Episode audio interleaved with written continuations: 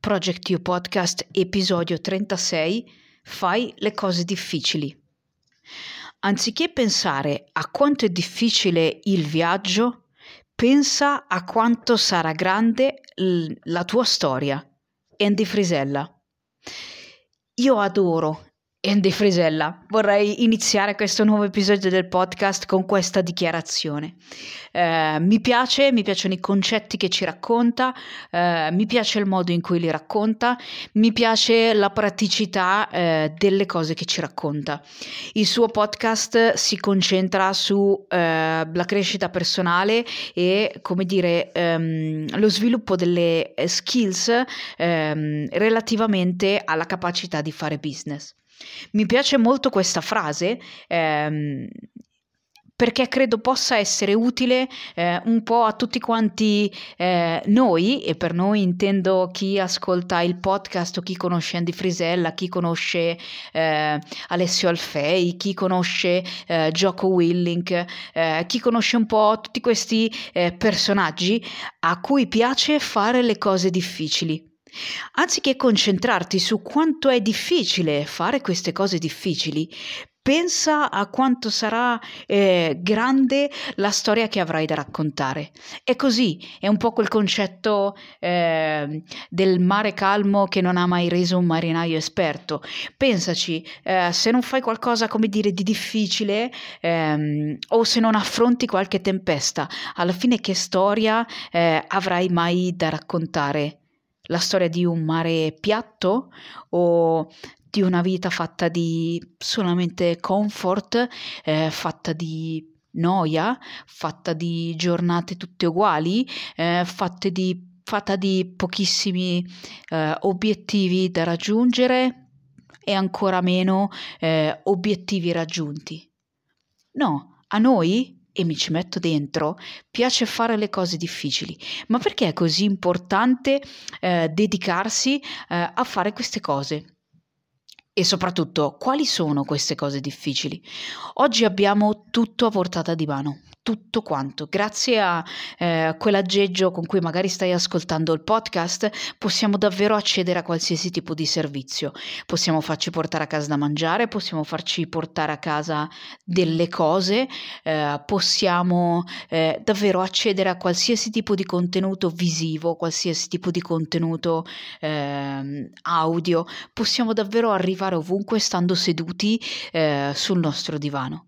In più non abbiamo la necessità come dire, di andare fuori a cacciare, eh, abbiamo magari un lavoro sicuro che si ripete uguale tutti i giorni, eh, per cui qualcuno ci dice di fare qualcosa eh, e veniamo pagati e siamo a posto così, eh, ma non abbiamo una grande storia da raccontare alla fine della giornata, non abbiamo una grande storia da raccontare alla fine della settimana, né alla fine del mese, né alla fine dell'anno che è un po' questo il periodo, no? Ci avviciniamo alla, alla fine dell'anno, eh, io faccio sempre un po' dei bilanci come fossi eh, un'azienda e se mi guardo indietro eh, sicuramente vedo ehm, un anno molto difficile, ma al tempo stesso eh, un anno ricco eh, di storie da raccontare. Alcune storie magari sono un po' più piacevoli, altre storie sono un pochino meno piacevoli.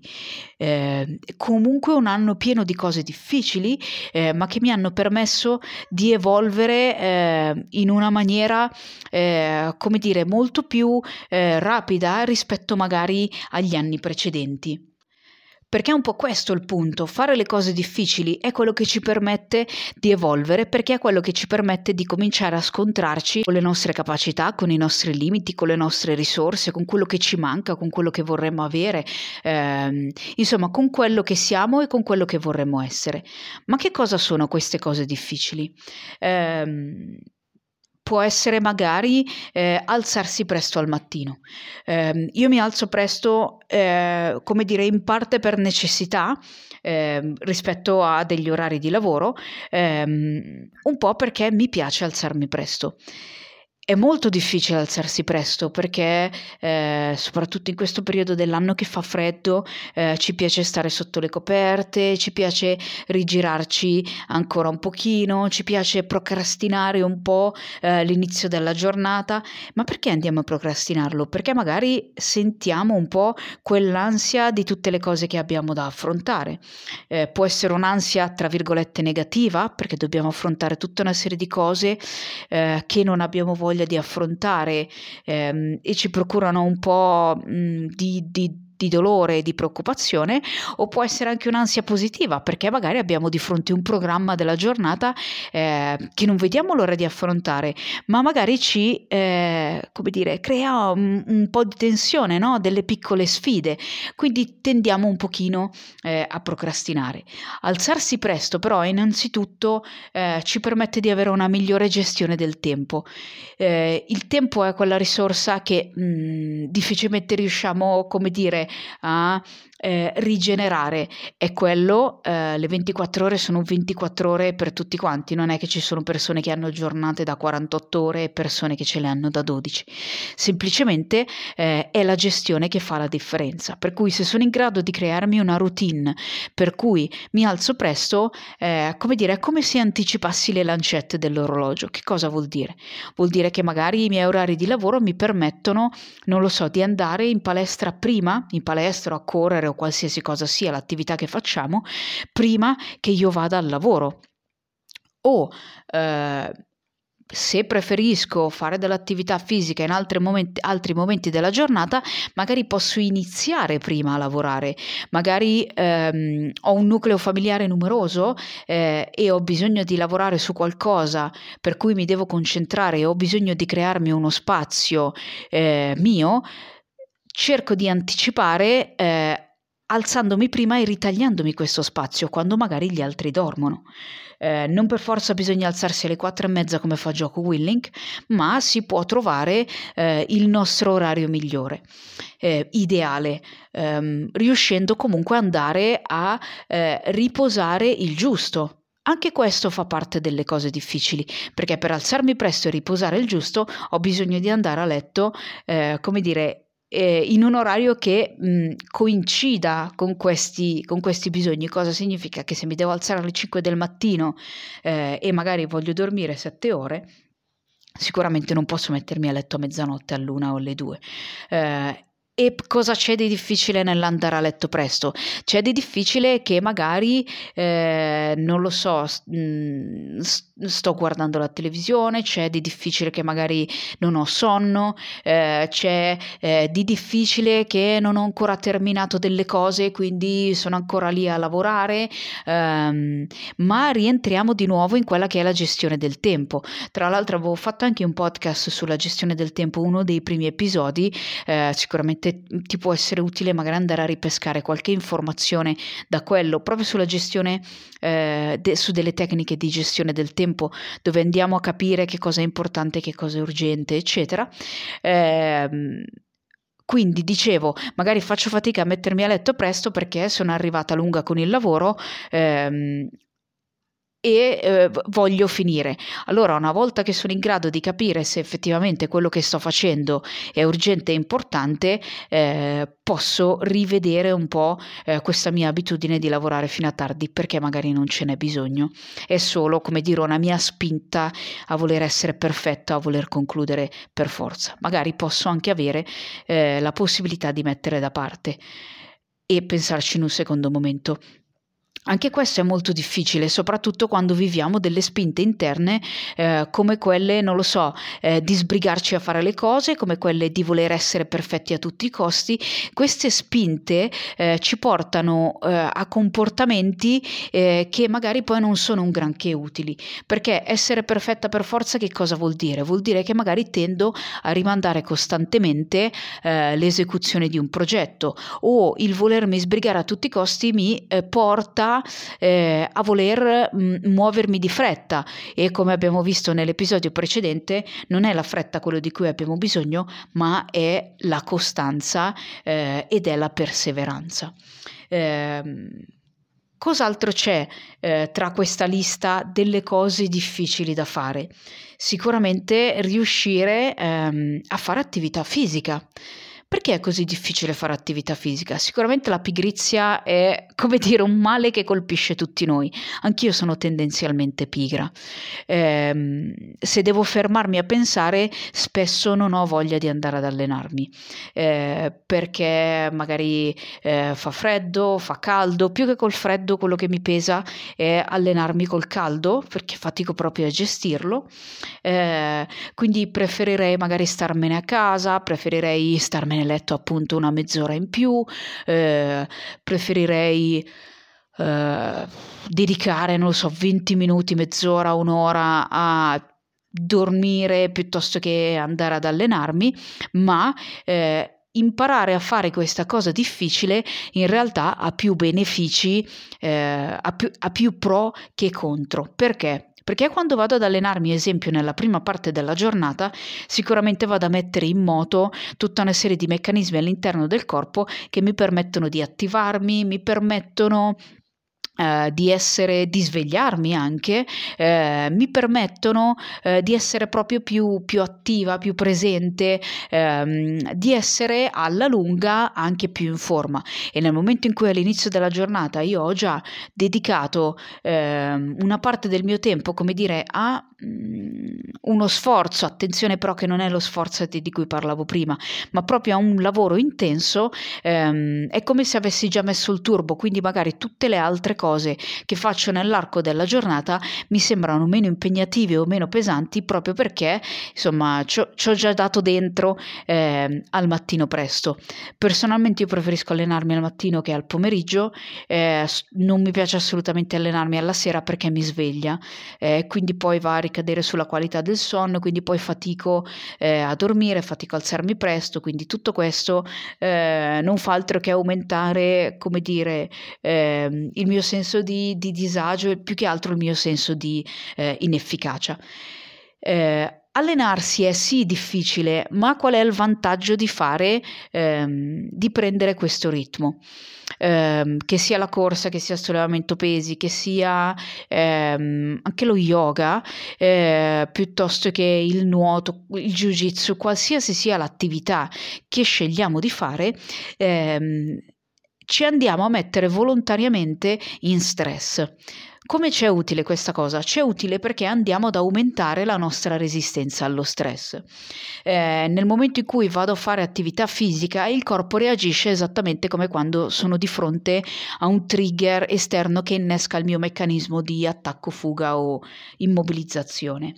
Eh, più mi abituo eh, a sentire nel corpo ehm, questo stato di attivazione, più sono in grado di gestirlo, più sono in grado di mh, portare attenzione a questo stato di attivazione, eh, più sono in grado sicuramente di esserne consapevole e quindi di gestire la mia mente. Quindi imparo a mettermi con l'attività fisica consapevolmente in stress per imparare a calmare la mente. Perché è uno stress, come dire, sicuro. Mi sto semplicemente allenando, sì, provo fatica, ehm, mi devo impegnare, mi sto sforzando, è, è un, c'è una certa intensità proprio nel corpo, c'è un certo dispendio di energie, ma so che sono al sicuro. Quindi imparo a calmare la mia mente, so che non sta succedendo nulla, magari mi dedico alla respirazione eh, e quindi nel momento in cui un trigger esterno scatena eh, le risposte classiche dello stress in un altro tipo di contesto, magari lavorativo, familiare o quello che è, sono in grado eh, di eh, gestire le mie emozioni eh, in modo da prendere le, le, decisioni migliori per quel momento lì.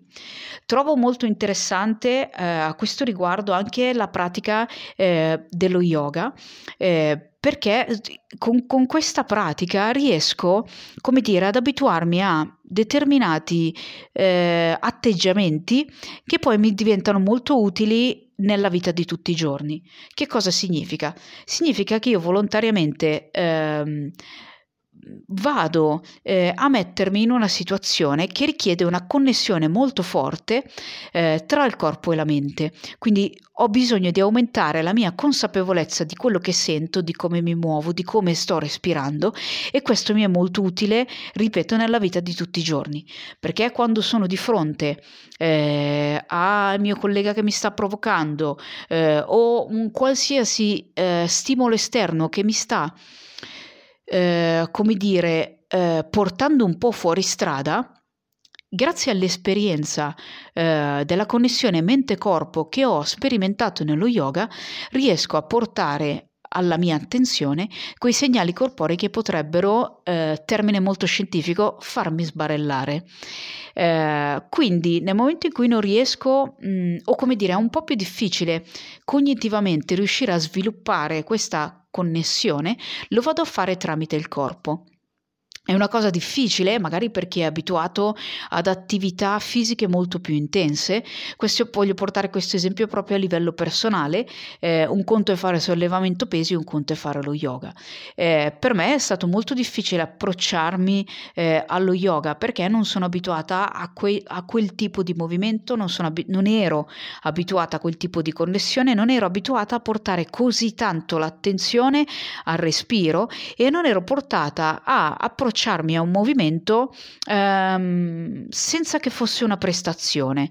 Cioè, voglio sollevare un peso, mi sono prefissata di fare 55 kg di stacco, diventa a un certo punto una prestazione. Eh, sto facendo yoga, ho bisogno di arrivare a una certa posizione, non è una, non è, non è una prestazione. Ed è la prima cosa che eh, in me personalmente ha, come dire, cambiato alcuni schemi di pensiero. Eh, nelle lezioni si è proprio guidati eh, a a mm, fare dei tentativi per arrivare a quella posizione, ma ad ascoltarsi e quindi a non forzare. Come ci è utile questo nella vita di tutti i giorni? Ci è utile nel momento in cui io sto mettendo in atto un piano per raggiungere un obiettivo, ma vedo che non sta succedendo quello che mi aspettavo o eh, devo cambiare il piano in corso d'opera quindi ho bisogno non di arrivare per forza a quell'obiettivo lì, ma di, as- di vedere, osservare e cambiare posizione, cambiare il respiro, cambiare il ritmo e magari non arrivare completamente dove volevo arrivare, ma comunque arrivare a eh, qualcosa che può soddisfarmi. Non significa accontentarsi, significa semplicemente riuscire a rivedere eh, quello che stiamo facendo in modo che sia più efficace possibile. Eh, allenarsi, come detto, in linea generale ci permette di venire a contatto con lo stress e quindi cominciare a capire che lo stress è una nostra risorsa e non è solamente un limite, non è un nemico, quindi magari ehm, imparare ad allenarsi e a farlo costantemente ci permette eh, di, vedere le, di, vedere delle opportunità eh, all'interno di situazioni molto stressanti. Anche perché alla fine, alla lunga, facendo questa cosa difficile che è l'allenamento, io poi vado a vedere comunque dei cambiamenti a livello di testa, eh, di approccio, di attitudine e dei cambiamenti eh, a livello di corpo. Quali altre cose difficili possiamo andare a fare eh, che ci faranno raccontare una grande storia? Approcciarci magari alla meditazione. La meditazione ancora una volta è una focalizzazione sul respiro tendenzialmente. Come ci è utile? Ci è utile perché impariamo a dominare la nostra mente. La mente se vuole ci porta dappertutto, la mente se vuole ci può, può fare, può rendere infernali delle giornate che potrebbero essere assolutamente tranquille, la mente può farci vedere eh, negli atteggiamenti dell'altro qualcosa che assolutamente non esiste, eh, la mente ci può dare dei, dei, pensieri ripetitivi che non fanno altro che alimentare il nostro loop di sofferenza, eh, quindi nel momento in cui impariamo a dominare eh, la nostra mente, impariamo non a schiacciarla, non è un dominio nel senso di potere o di forza, è un dominio nel senso di gestione, è un dominio nel senso di utilizzarla al meglio eh, per quelli che sono ancora una volta eh, i nostri obiettivi. Cioè magari voglio avere una relazione che sia eh, come dire che funzioni, che sia una relazione intima in senso psicologico, eh, che sia una relazione evolutiva, che sia una, una una relazione evolutiva, che sia una relazione, eh, come dire, che, che abbia eh, più pregi eh, che difetti, sicuramente se io imparo un po' a dominare, quindi a gestire la mia emotività, le mie reazioni, i miei pensieri, la, i miei pregiudizi, i miei giudizi, eh, posso ehm, stare presente nel qui ed ora e analizzare un po' i dati di realtà di quello che sta succedendo, magari nell'interazione con l'altro, senza inventarmi chissà che cosa, senza andare a ripescare episodi del passato passato che non c'entrano nulla, eh, quindi fare questa cosa difficile che è la meditazione eh, mi aiuta a imparare a stare nel qui ed ora.